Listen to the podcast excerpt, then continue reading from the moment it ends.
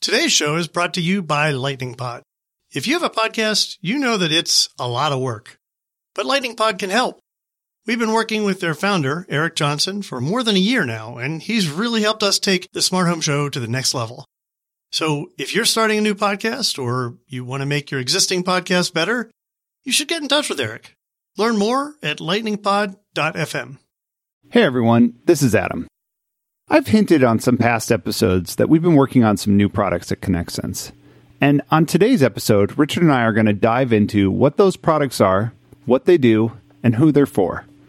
Additionally, Richard and I talk about Amazon's recent event and all the high flying products that they announced under their Amazon Echo, Ring, and Eero brands.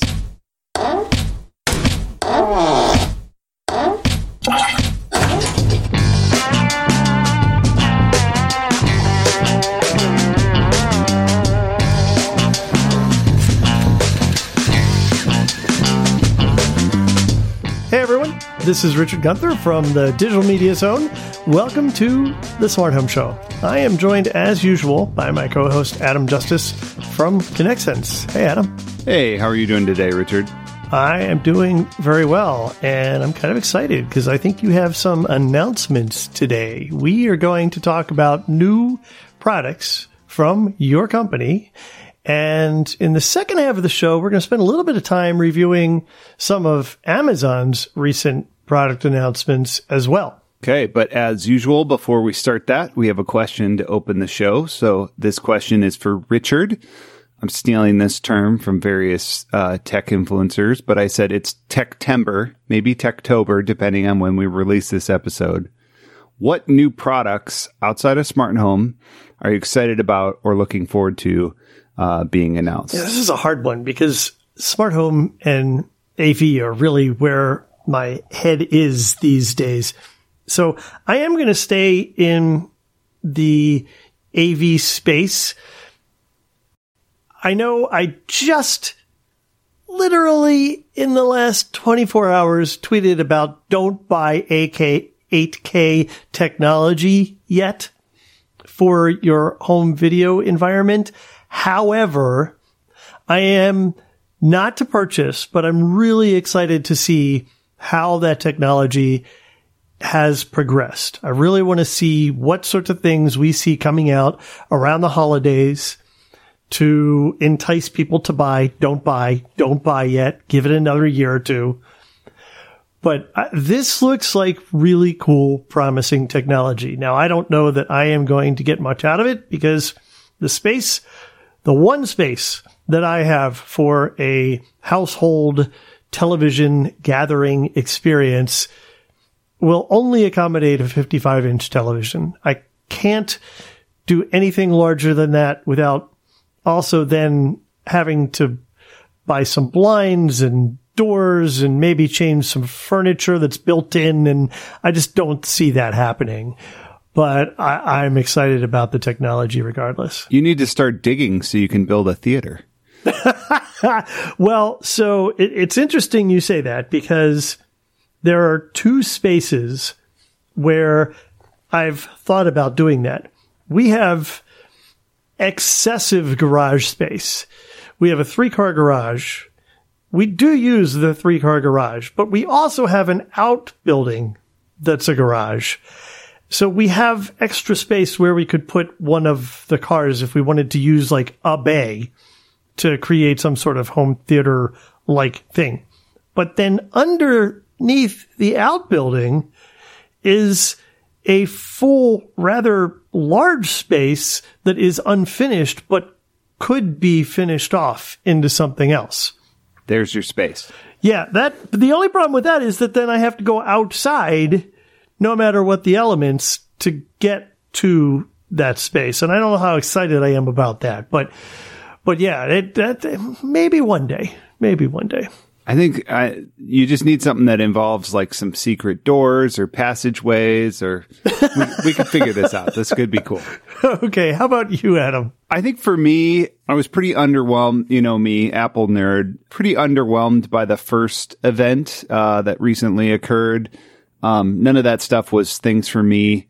I probably would have done Apple Watch, but I like the one I have, and they did not release a new ceramic model, which I know is very much a first world problem. So I'm going to hold on to the one I have. I, I also didn't think the upgrade from uh, Series Five was a huge addition. So if I if I want uh, blood oxygen monitoring, I'll just buy a thirty dollar blood oxygen monitor from Amazon. So I would say in, in that category, I'm most looking forward to the iPhone event, which is supposed to come in a couple weeks here in October. Right. Um, and I'm always usually a upgrade every year um, iPhone person. I'm a part of Apple's upgrade program. Um, so I usually turn in my current phone, then upgrade to whatever's new. So I'm excited to see what's coming there and, and that'll be good. The other kind of category I'm very excited for is new game consoles and kind of pairs with your 8K stuff. Both the new game systems coming out this year uh, speak to have 8K capabilities in the future. So I have some pre-orders in uh, for actually both of the new consoles. I was pretty excited to uh, to nab that. I don't know that I'm going to keep the Xbox one. Traditionally, I'm an Xbox guy. Um, but when they moved back Halo, I, there's nothing I'm super excited about in the Xbox realm. So I at least have the pre-order for now, but I might cancel it. Yeah, yeah. And I predicted that that Halo pushback was going to be a problem for them around the holidays. Yeah, I mean, I, ultimately, as a Halo fan, I'd rather see them do it right than uh, than rush it. So, and that's what also gives me pause for for buying a day one system. Is uh, I'd be really interested in maybe a Halo version of of the system if they're going to release one when that game comes out. TBD on that, but I'm excited for new consoles. That's very cool. Well, if you want to submit a question for us to open the show, uh, you can send a question on Twitter using the hashtag Ask Adam and Richard. All right. Well, we're going to get into some discussion about your new product announcements. But first, I just wanted to take a moment to thank a listener of the show, John. John's actually somebody that I know from the industry, and he sent us a quite comprehensive list of the worldwide Z wave frequencies. And well, I was totally wrong with what I was. I think I was saying it was 914 or 941, something like that. The US frequency for Z wave is 908.4 or maybe it's and 916 megahertz. So, uh, you know, it's kind of crazy that there were two pages of different frequencies used around the world by one technology. That's crazy. Yeah, I mean, you were in the right ballpark at least. That that 900 band is, um, you know, really good for distance and reliability, and through building materials and all that. We've done a lot of experiments at Grid Connect over the years around that that band, so I can see why it, it's as strong as it is. All right. Well, thank you very much, John. We totally appreciate that. So let's dive into it, Adam. You have two new products that you're launching, and this is probably the best opportunity for people to really find out a whole lot about each. So you want to tell us what's going on here? Yeah. So we are launching two new products. Uh, they're a little bit different than what we've done in the past. And this is in that we're working with another partner for and utilizing their hardware. And our team has done all the software and firmware that goes on the devices. So in the past, the devices are ones where we design the full hardware and, and produce it. This one, we're working with a partner on that. And so these two devices are called the rebooter and the Easy Lamp Controller. Hmm. It, it's like their names almost describe maybe what they do. I like that. Yes, we're we're not we're not super great at naming, but uh, yeah, we wanted to at least give uh, some basic descriptors in the name. Now, are these ConnectSense branded products? Yes, they are ConnectSense branded products, and they are available on Amazon uh, right now. Wow. Okay. So let's dive into it. You want to start with the rebooter? Yeah. So, I mean, the rebooter, what it does is it intelligently monitors your internet connection. So it's a little bit different form factor of a device. It's kind of shaped like a power cord and it's meant to go behind devices, uh, for modems, routers, anything that you may need to reboot. you can do this. And, and what it does is it pings multiple different sources to determine if the internet is down. And uh, who this is for, really anyone who doesn't want to go down in the basement or move something uh, in order to reboot it. So just give you that configurable way to to do a reboot. And literally, when you hit the button in the app, it will turn it off and turn it back on. And the advantage over like a standard smart plug for this is if you reboot your Wi-Fi or your internet on a smart plug, you don't have any way to turn it back on. So having that configurable way to shut it off and turn it back on, you know, is something that all devices don't do. Um, and I mentioned the form factor. It also has a giant big button. So if you want to manually reboot something, you just hit that button and it'll perform that on off cycle. And then it's totally configurable. So if you have different timings, how long you want it to wait, how long you want it to see, how long, if the internet's out or not, um, before it actually performs the reboot. So a lot of that is very configurable and, um, all totally customizable. So I'm Dean, I'm, I'm trying to figure this out. This, this is assuming you still have power but you don't have internet. This is Correct. addressing an internet problem, or maybe not even necessarily an internet problem. You may just have a device that goes nuts every once in a while and needs to be rebooted frequently enough that this would serve that purpose for you too, right? Right. And that's one of the cool options in here too. We also have the ability to do a scheduled reboot, which literally at one time and my father's uh, in their condo in Florida, um, they had a really janky internet setup, which is now I've fixed. But the the way I had it working at one time was I literally took those light timers you would buy at the store for like five dollars. Yep. And I set them up so that it would reboot their internet every night, and that like kept the Wi-Fi working strongly. So you could actually do that in a digital, you know, a little bit more sophisticated way. Um, with this device, you could set up a scheduled reboot. So if you have a device that just gets wonky every once in a while, you can do it, you know, whatever once a week and schedule that reboot and it'll keep it healthy and, um, you know, constantly in the right state. Yeah. Okay. That, so this is configurable. You're, it's plugged in presumably as a pass through type thing. Exactly. Yeah. So you plug it into the outlet and then plug it into the device, and it's just a, a pass through of power. You said it's configurable. So does this work off of its own app? Like, how, how do you interact with this? Yeah, it's it's in the ConnectSense app. So um, yeah, you can you can talk to it through there. Um, it also does integrate with Google Assistant. Unfortunately, no Amazon integration for right now. Google Assistant has a reboot command in it. And um, just, nice. you know, we've talked a little bit about the flexibility of some of these ecosystems in the past. Um, this is one of the advantages to to some of the things Google's doing here. Um, so yeah, we were able to configure it up as a smart home skill uh, in Google, and you can literally say, you know, reboot my modem or whatever it's called, and uh, the Google Assistant will be able to do that. So pretty sleek uh, there. Because the Amazon doesn't have like a direct function for this in their smart home API, we're going to look at this and possibly do something later. Right now, I think the only option we'd have would be to do a custom skill.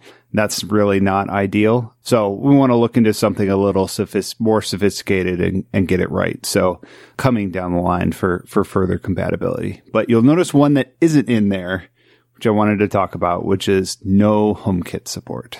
Oh, okay. So bit of, bit of a departure for us because I know we've been strong HomeKit supporters.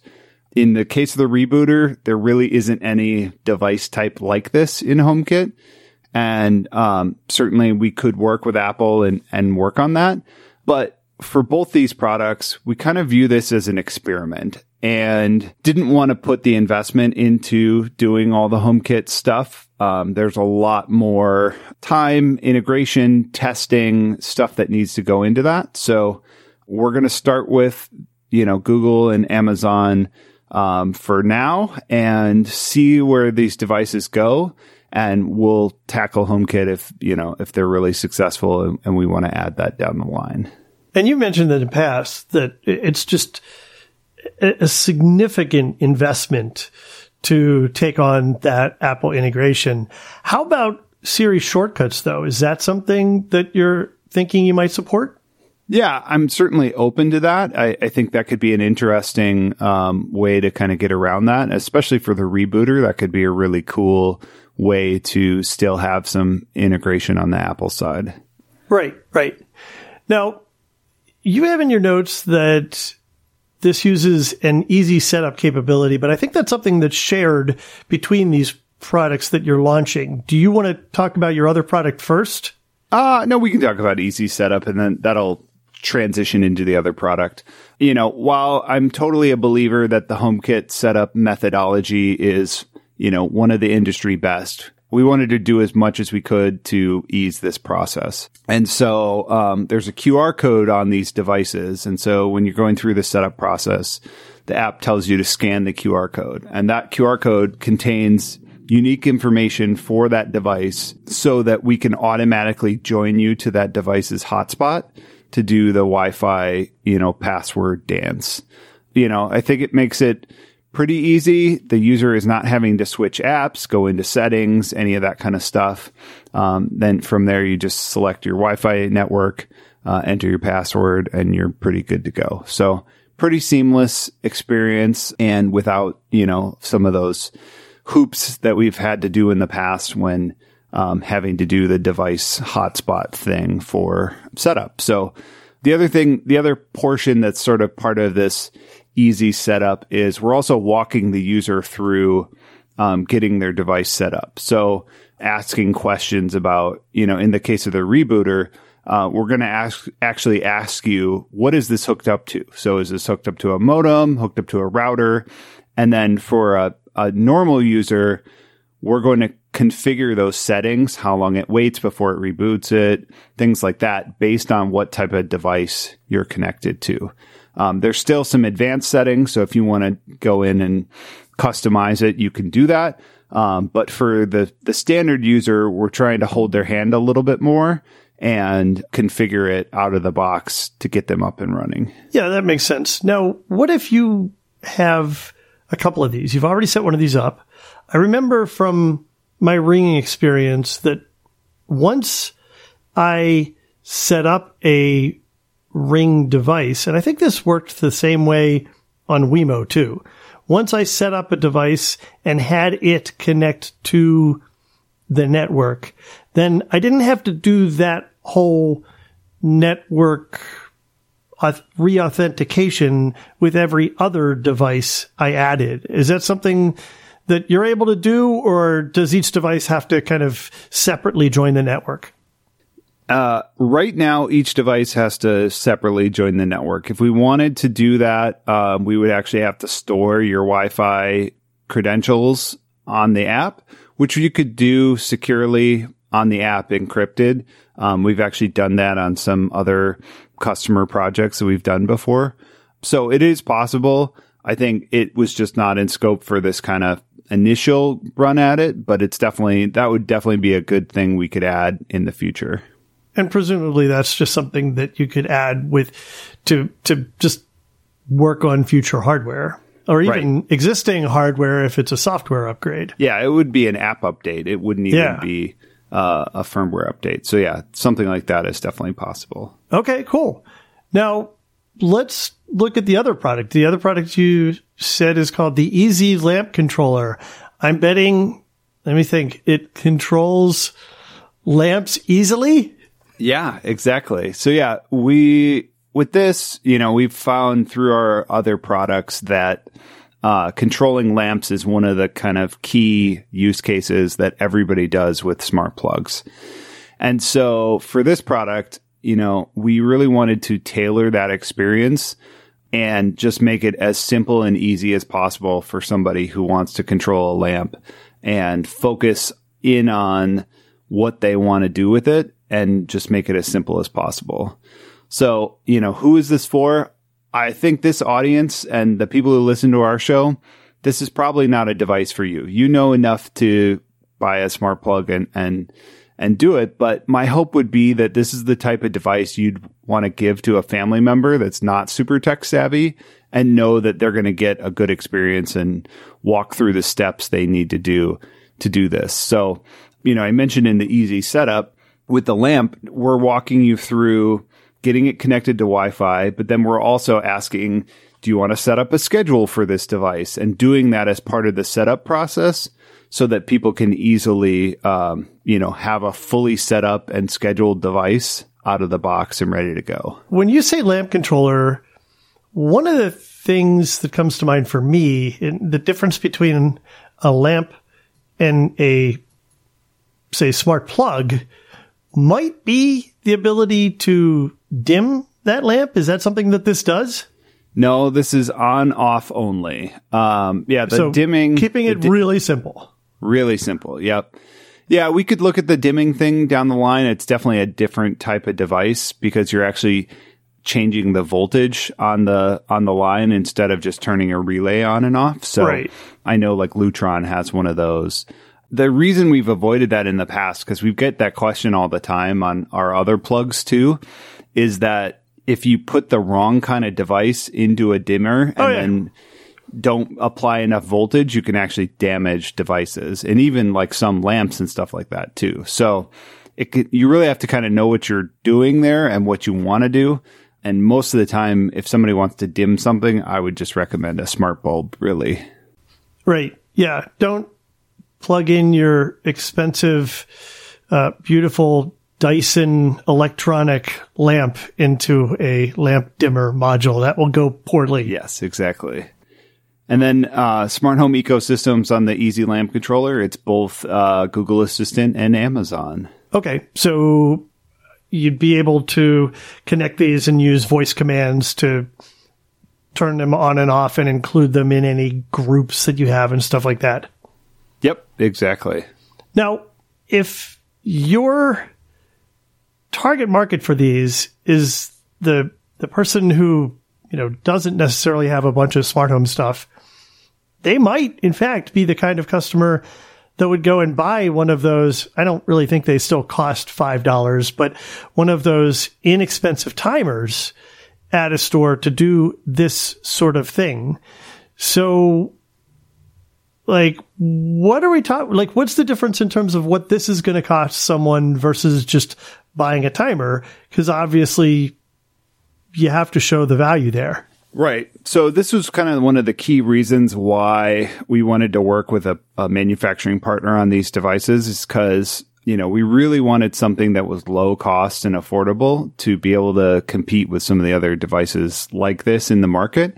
Um, so the Easy Lamp Controller uh, sells for seventeen ninety five. nice Yeah. So definitely starting to get a much lower price point for, for people to get this a lot more accessible. And if somebody just wants to play around, you know, gives them a, a really good entry price to do that. And then the rebooter is thirty four ninety five. So also I think a, a pretty good uh, price for you know being able to control one of those devices. Um, and it's definitely competitive or or even lower price than similar types of devices focused on that use case. those are good prices those are really good and i'm sure that the other part that helps make that possible is just not the initial expense of all the HomeKit stuff and everything else Exactly, exactly. So yeah, I mean, uh, we're excited about it. Excited to get this out ahead of you know fourth quarter and holidays and stuff like that. So I hope that some of our listeners check out some of these devices and love to hear your feedback and um, interested to see what you think and also what we can do to uh, you know continue to improve these and and take them to the next level. And if we sell a lot of them uh, then maybe we can think about adding some HomeKit stuff down the line. And we start to get into that software authentication stuff. Yeah. Yeah. Yeah. Yeah. I mean, we've talked about that, right? So do you really want to go to, yeah. We'll see. So, Yeah. but yeah, we're we're excited to to experiment a little bit with some other other interesting ways in in controlling power and put out some devices that you know we think customers will like. All right. Well, we're going to take a brief break. And when we return, we're going to talk a little bit about the Amazon event that happened recently and some other new types of products. Hey, Adam, you ended up doing most of the talking in our last segment, and normally, um, I think you would do the second segment. Why don't we kind of, why don't we pinch hit here? Why don't we go back and forth and, and, uh, I'll start us off so that you can take a little bit of a voice break and just chime in. How's that? Sounds good. All right. So Amazon had an announcement uh, of a ton of different events this week, or a ton of different products this week. This was a private event for press. And of course, The Verge and a bunch of other outlets have lots of coverage on it. So we'll have some links in our show notes to some different stories there that we think are worth taking a look at. Obviously, any Amazon product event is not complete without new Echo device announcements. So that's what I'll start with here. And we got a bunch of them. We have a new Echo and a new Echo Dot. Radical new design to these things. They kind of remind me of the Nexus Q, if anyone remembers that device from Google a few years back. They're spherical. Yeah, uh, I'm gonna attempt to not make any uh, ball jokes here, but yeah, new new shapes and sizes, and um, definitely a little bit different. And uh, the good news, if you if you still like uh, the old form factor of uh, you know the old dots, those are still available, but um, some new and different stuff here. Yeah, so these both look like spheres. The dot is smaller than the Echo. The Echo, the regular Echo, now has the Zigbee smart home stuff built into it. The Echo Dot does not. Both of those are replacing their predecessors at, I believe, the same prices that they were before $100 and $50. You can pre order all of this Echo stuff now that we're going to be talking about. And the devices we just mentioned are available on October 22nd. Now, you may remember that there was also an Echo Dot with a clock that came out last year. That is going to be revved as well into a spherical version. And that one is going to cost $60. It's going to be available on November 2nd. There's two new kids editions that I don't think are just going to be used by kids because they're pretty fun looking. Each one of them is 60 bucks and one that looks like a tiger also as a sphere is coming out October 22nd and another one that looks like a panda is coming out on December 9th. And those have all of the kids options available where you can limit it to specific content and have it respond specifically to your kids and stuff like that.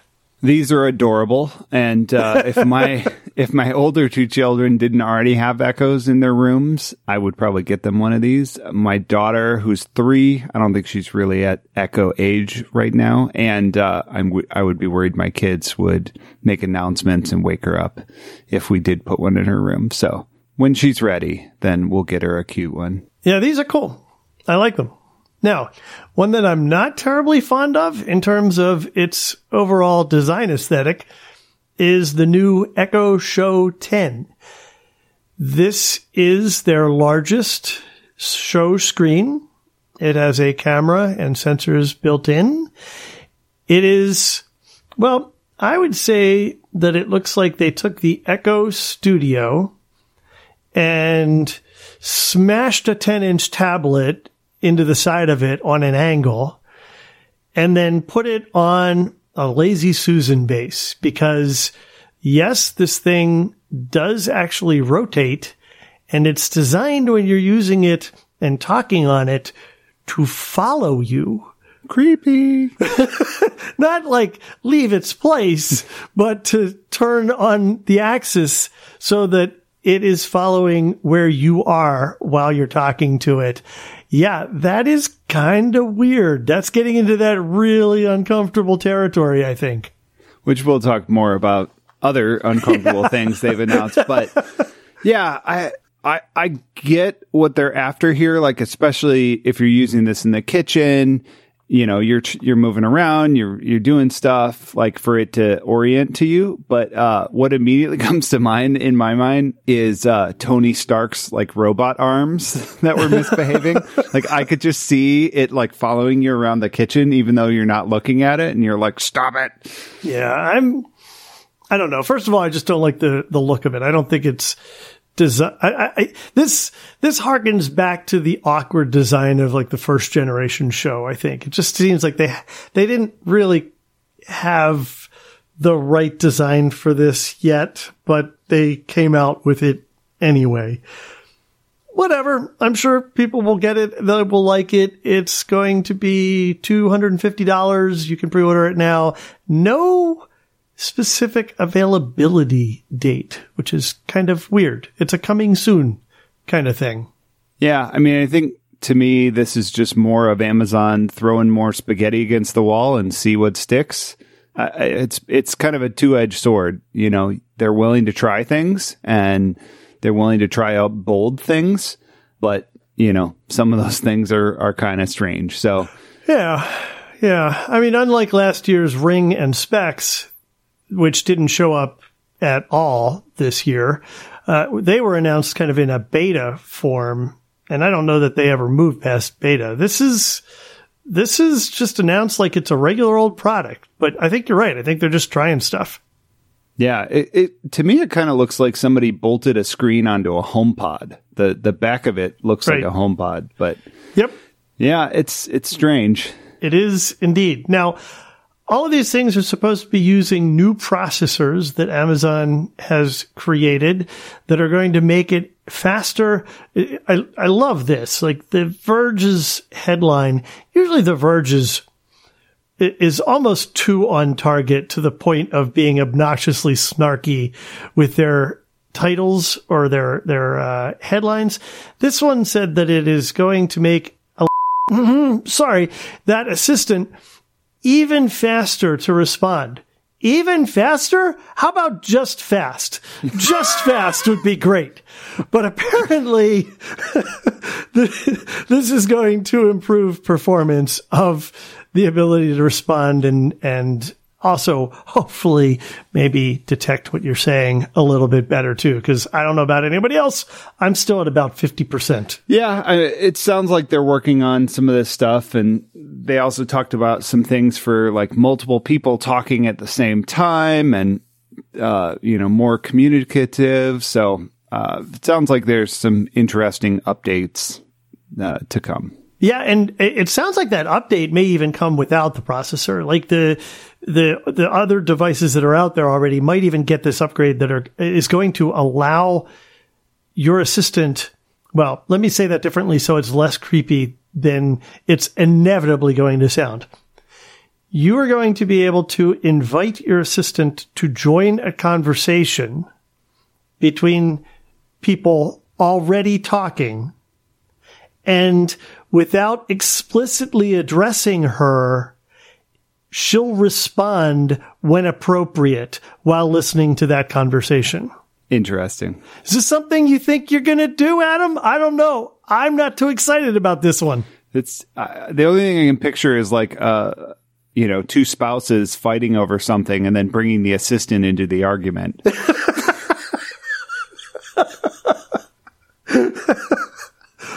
what year was the actual? yeah. See, I was right. yeah, that'll go over well. Yeah.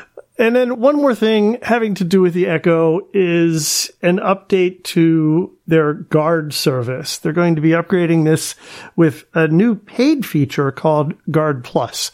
And this paid feature is kind of interesting because it's going to add the ability for it to call emergency services based on the sounds that your devices in your home have detected after you say that you're away. Remember, you can already tell your devices that you're away and guard, if you've enabled it, will listen for weird stuff going on in your house.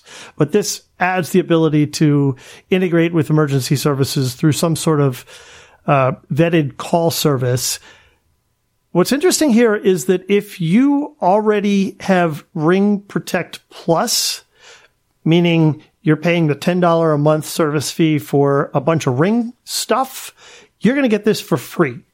So you're just going to be able to integrate this additional guard capability into your, I'm sorry, I can't resist saying it, your ring of protection around your home. That's interesting because I was going to say I have no interest in this, but I actually pay that ring fee. So, you Right. know, I would try it then. Yeah. It's kind of intriguing. Although, you know, watch we accidentally set our homies away and then they hear children screaming or something and then the police get called. So that's the new world we live in. It is. All right. Well, why don't you run us through some of the ring stuff? Speaking of ring, and I, I, can, I think this is going to spawn some conversation too. Oh, for sure. So Ring is now in your car, um, not just for homes anymore. Uh, they announced two new products for cars. Uh, the first one was a car alarm, um, sixty dollars. This goes in your o- OBD2 port. Interesting. Any thoughts on this? I think it's kind of cool. I mean, it it has a siren on board that you could trigger remotely if you wanted to. It's basically watching for unexpected events, right? So you could have an alarm available in case your car gets moved or something like that when it when it shouldn't be and or if it gets hit or whatever.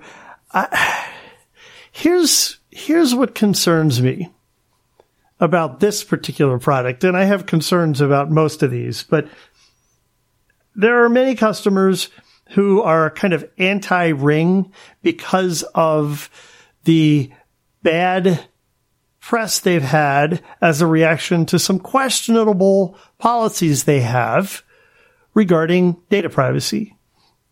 Primarily that you have the ability to just share anything that your devices are recording with police.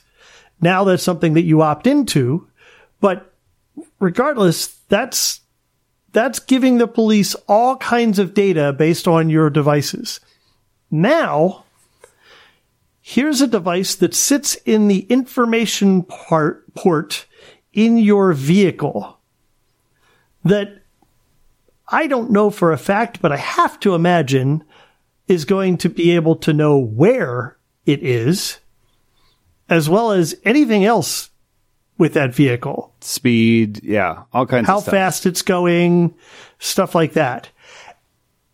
Is this part of the information that you're now making available to police as well? And is that something that you want to do? Yeah, I've always been super suspicious of these OBD2 port devices. It's really hard to say, isn't it? I know. I always want to flip the D and the B too. Yep. I, I'm always worried about, you know, somebody selling this to, you know, all of a sudden your insurance rates go up. You know, did they get some? Right. I'm an I'm I'm an aggressive driver. I'm, well, let's be honest here. I'm an aggressive driver, and I don't want anybody to tell my insurance company I'm an aggressive driver. Hopefully, they're not listening to this podcast. But putting that data out in the world doesn't feel great to me. That isn't what this is for. But yeah, what did, what other data do they get access to that I don't necessarily want out in the world? Exactly. Exactly. The next device, uh, also for cars, is a car camera, two hundred dollars, uh, and has both inside and outside camera views, and has a pulled over mode, which uh, I think is interesting. Um, you know, speaks a little bit to a problem we have uh, with with law enforcement in in at least this country right now. But I think this is an interesting product, and you know, I've certainly seen in Ubers and Lyfts and things like that, you know, a lot more of those people have some sort of car camera.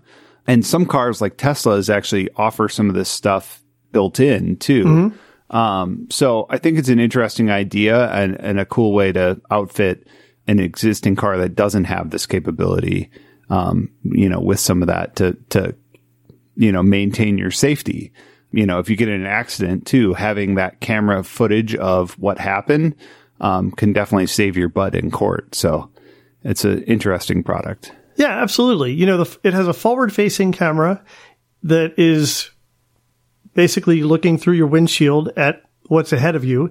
It has an interior facing fisheye style camera that's looking at the passengers and interior of the vehicle. This, I guess sits on your dash, if, if I understand this correctly. So that's going to be just lovely because we all love chords coming down our dash and Echo did that so well with the Echo. Echo no, they didn't actually. It's terrible. Anyway, so I, I question the implementation of this, but I like what it's potentially achieving.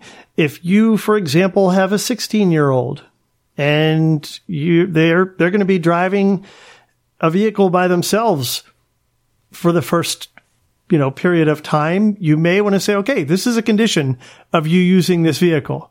This thing is going to be in this car all the time, or you don't get to use the car anymore.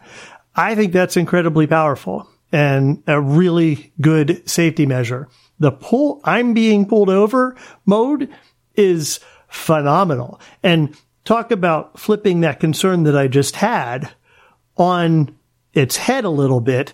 This almost speaks to the timing of this is phenomenal because days ago, there were, well, I guess weeks ago now, really, there were news stories about the police suddenly being concerned that, you know, ring cameras are making it harder for us to surprise people when we're doing a raid. Yeah, well, it goes both ways. yeah. Exactly. Yeah, I'm, I'm less concerned about this. This is going to have sensors in it too. So it's going to be able to detect, for example, if your car is oddly uneven while or, or, or changes its orientation while it's parked meaning that you're probably being towed or something like that. And uh, we'll be able to uh, notify you if there's an anomaly while it's expecting that your car is empty, stuff like that. So it, it's cool. And they've also created this API, it's worth mentioning, called Car Connect that is going to take advantage of that thing you were just talking about with Tesla. Tesla has cameras and a Sentry mode already in its vehicles if that's something you opt in uh, to get or, or to use in your Tesla. And so they're going to be able to, and, and Tesla is going to be the first partner for this, tie into that and incorporate that into your Ring ecosystem. Very cool. All right. Before we talk about the big one here, um, they also announced that they're going to have end to end encryption for all devices by the end of the year. So maybe this is something you already thought, you know, Ring did. It's definitely something they should be doing, you know, for security's sake. So I'm excited to hear that. And as somebody who has Ring stuff in and around their house, I think this is a great step to, you know, making sure that those products that contain sensitive data are more encrypted and more safe. Yeah, I think this got a lot of press, and I don't know the details on this, but a lot of times when a company says we're going to add end to end encryption, and everybody's like, wait a minute. You didn't do that already. It's usually a last mile problem, or in the case of most homes, it's usually a last a, a last meters problem, where it's probably end to end encrypted from between certain points, but there's a gap somewhere. And, and that gap isn't always in an area that could be susceptible to hacking. So it's less problematic, but this just closes all those gaps. Yeah, this article says, which we'll include in the show notes, that with this enabled, the video footage will be encrypted on the camera and can only be decrypted with the key stored on a mobile device. Okay, and and so that is in fact it. That it was probably sending unencrypted video to your account, and then from your account, then that's getting encrypted. Yeah, it's probably encrypted in the cloud today, but yeah. Um, there were some gaps there, like you said. Yep. And then our last ring device, uh, which was one that certainly set uh, the internet ablaze, was their new always home cam. Definitely going to be high on Richard's list for Christmas. Definitely something you're going to want in your well, home. Christmas next year. Cause what's interesting about all the ring stuff is we're not seeing any of it until next year. so this device is really quite something. It is a small mini drone that flies around your house with a camera on it. It's a freaking security drone. I love it. Richard, would you ever have this in your home? I know what your feeling is on indoor cameras. Would you ever have this? Believe it or not, I think this would be something I'd be willing to test. Interesting. And you know, this this seems absurd, but the the use cases that they talk about are really kind of useful, right? You could have a situation where your your house is armed and it's been breached. And so why not go see what's going on in that space? And particularly if you're someone like me who doesn't want a bunch of cameras throughout their home, you could have one camera that doesn't actually face anything, perhaps except a wall. And when it hears something, when your system hears something, it deploys this thing to go investigate and see what's going on. I think that's pretty cool. You could also have a scenario where you want to call it. And, you know, you could ask your assistant to send the drone to such and such a room. You basically map out your home for this thing and it either can use that or they say it's going to be autonomous too. So it could figure out where it can go and where it can't go. You know, I worry about things like pets and ceiling fans and pendants and anything else that you might have in your home that could be a previously unconsidered impediment to something flying around your home. but I'm intrigued. I'm really intrigued. Yeah, I I could see that. And actually as you were saying that, for me, I could see like you know, uh, a kid left a toy at home or something that we're searching for and you're like, well, where did you leave it? To be able to have that ability to fly the drone in and see is that thing sitting on their bed that they thought they brought along? You know, something like that. Could be interesting. Um, I'm surprised. I thought there was no way in hell you would put one of these in your house, but I, I think I get it that you don't want a camera that's always on that can capture something you don't want it captured or, you know, Right. the privacy implications of this Right. versus this that's always off unless you need it and it gets called upon. Right, exactly. And the form factor of this is really interesting too. It's one of those self-contained drones in, you know, so it's like this rectangular or square-ish thing where the, the blades are encased in like a, a, a cage, if you will. And it has a base that it docks in to charge and then just kind of lifts up from there and goes where it needs to in your home.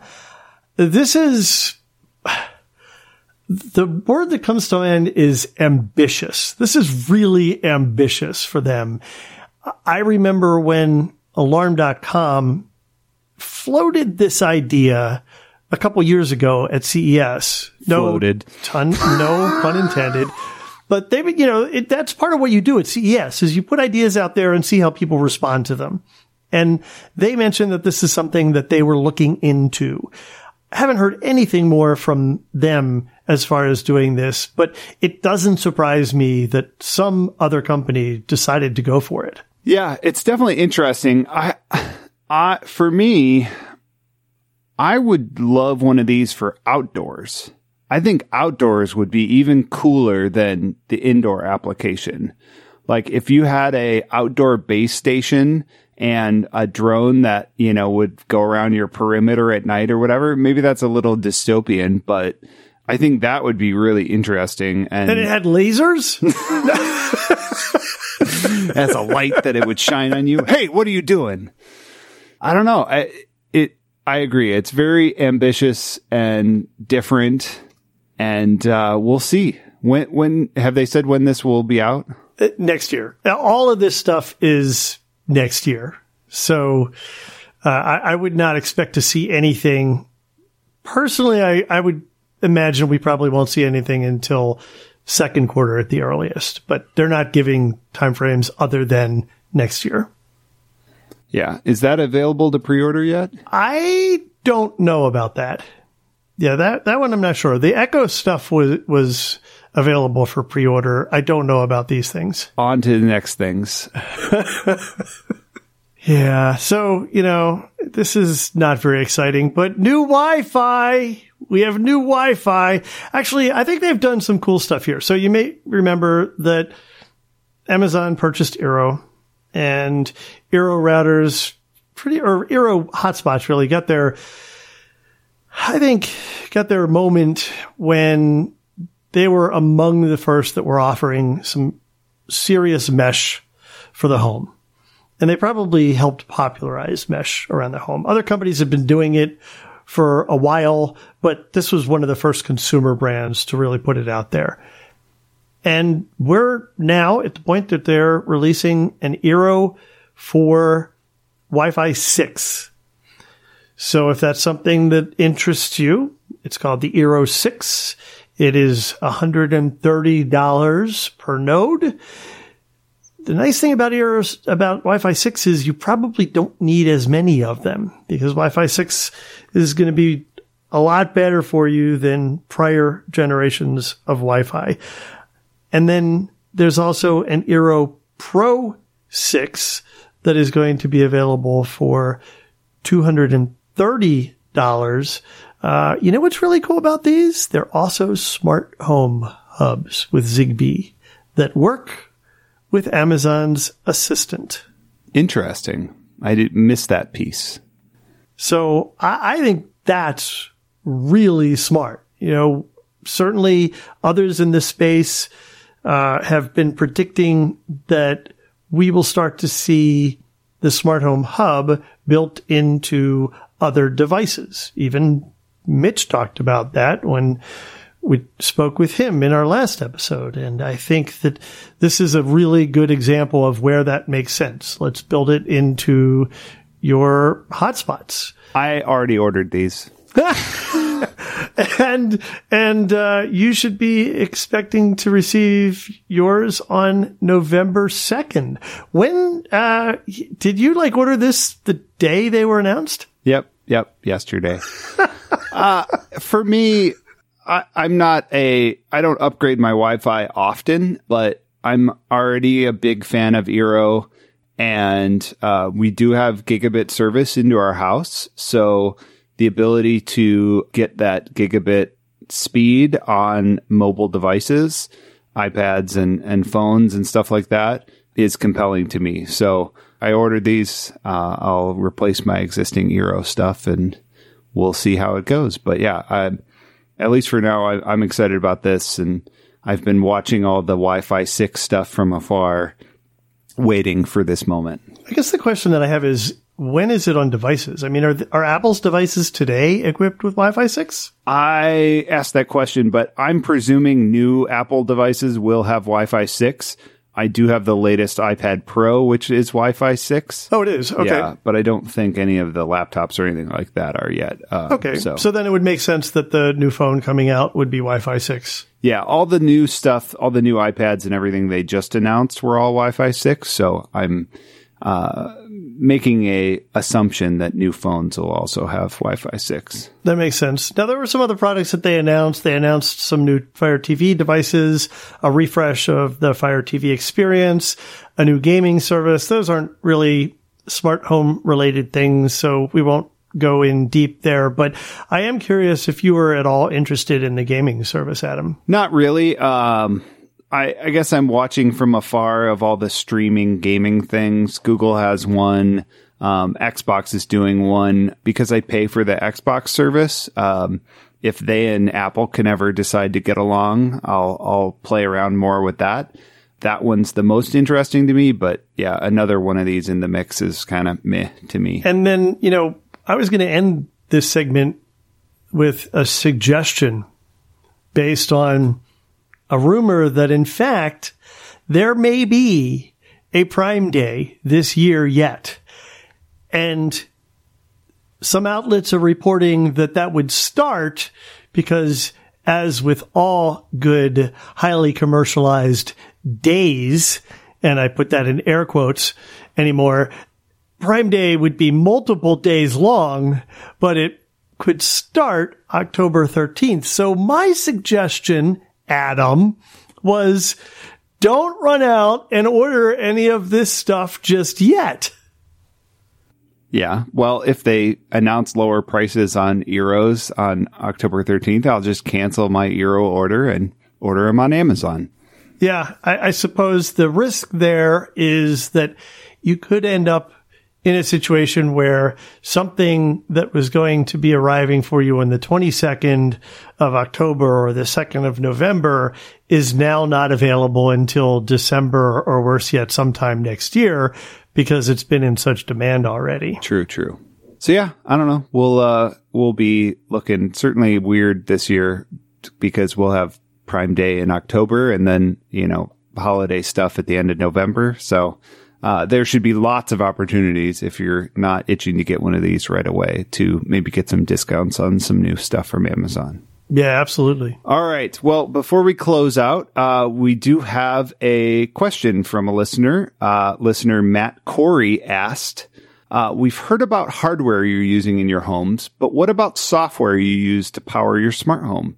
What feature of a smart home do you want that could potentially be enabled with better automation or an app?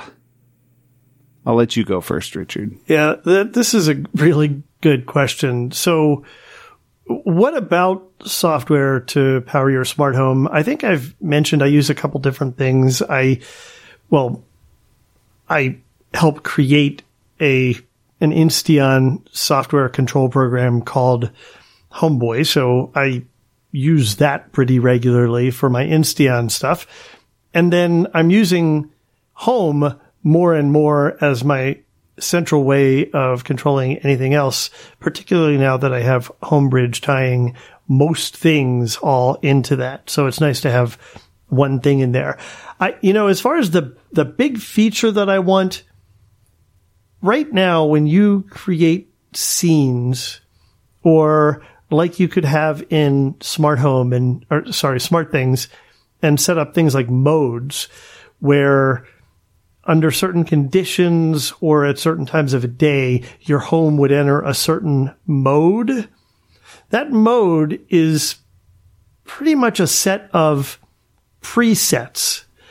And I'd love to see HomeKit or just even more systems out there provide the ability to essentially reset your home to what it should be doing right now, given all of the applicable parameters. Who's home? What time of day is it? Maybe even what season is it? And just know that, okay, I've turned all this stuff on or, or, you know, I've turned all this stuff off or whatever. I just want it to be doing what it should be doing right now in October at 7.53 p.m. with the three of us home. And that's not an easy problem to solve. No. But it would be, I think, tremendously useful. Yeah, I think my answer would be along those lines. I'll say I'm more interested in the software that allows intelligent things to happen automatically rather than like just another app to control and configure stuff. I'd like to rather, you know, have some AI based stuff, um, some presence based stuff, some things that if you could just answer some nice questions in a WYSIWYG editor, it would know more about what you want to happen and when you want it to happen but like you said, that's a hard problem to solve. We need some better things like, uh, you know, positional tracking, presence yep. detection, just more of that types of technologies. I will mention one of the interesting things that was added to the new Apple Watch was their U1 chip with the ultra wideband. So that's something I'm kind of like, hmm, that'd be interesting if there was a way to use that to do location throughout the home you know, certainly an Apple Watch is something you're more likely to have on you as you're moving throughout the home. So that kind of stuff where you could be more intelligent about how you set scenes or handle things or track home and away. That's more the kind of stuff I, I get really excited about. Yeah. I'm particularly interested in that U1 chip. I remember when we talked about that when it was included in the phone, thinking that this could have huge implications for the smart home, and then nothing happened with it still yet. But maybe, maybe this year we'll see something. Yeah, maybe. There's there's rumor that their tile like uh, competitor would go out, which I've always thought if there's a way to kind of hack that into smart home stuff where you put one of those tags in each room Right. and then use that to determine proximity, um, we could do some really powerful stuff with that. I think that's far more useful, quite frankly. Although I think we're past the point of this tag rumor for over a year Yeah. now. So I'm starting to lose a little bit of faith in this particular rumor. I don't know. there seems to be more and more smoke around it and it, like the product name was found in various softwares and there's manufacturing rumors now so i would be surprised if we don't see it at the Okay. event in next month but uh, we'll see All right, we will indeed. All right, Adam. Well, that is going to wrap it for this episode of the Smart Home Show. Where can people find you if they want to find out more about your company, your new products, or uh, I don't know, where you're not flying these days? yeah uh, you can find me and everything i'm up to on twitter at adam justice and you can find everything that our company's up to other than those new products aren't on the website yet at connectsense.com but you can find those on amazon and we'll put them in the show links but uh, and I'll, I'll have to tweet about them as well so we'll get those up on the website soon how about you richard Uh, you can find me on Twitter uh, at Richard Gunther. You can find me writing and podcasting at thedigitalmediazone.com. And that's pretty much it. So if you want to find this show, Uh, you can find our show notes at smarthome.fm. And the show itself is part of the technology.fm network, which is a great collection of tech podcasts that also includes Home Tech FM, the Food Tech Show, and my other show, Home On. And then finally, if you have feedback for us, you can send that to us at feedback at smarthome.fm. I know we had some bounce backs recently. Sorry about that. But uh, if you have any problems, please let us know over Twitter or something.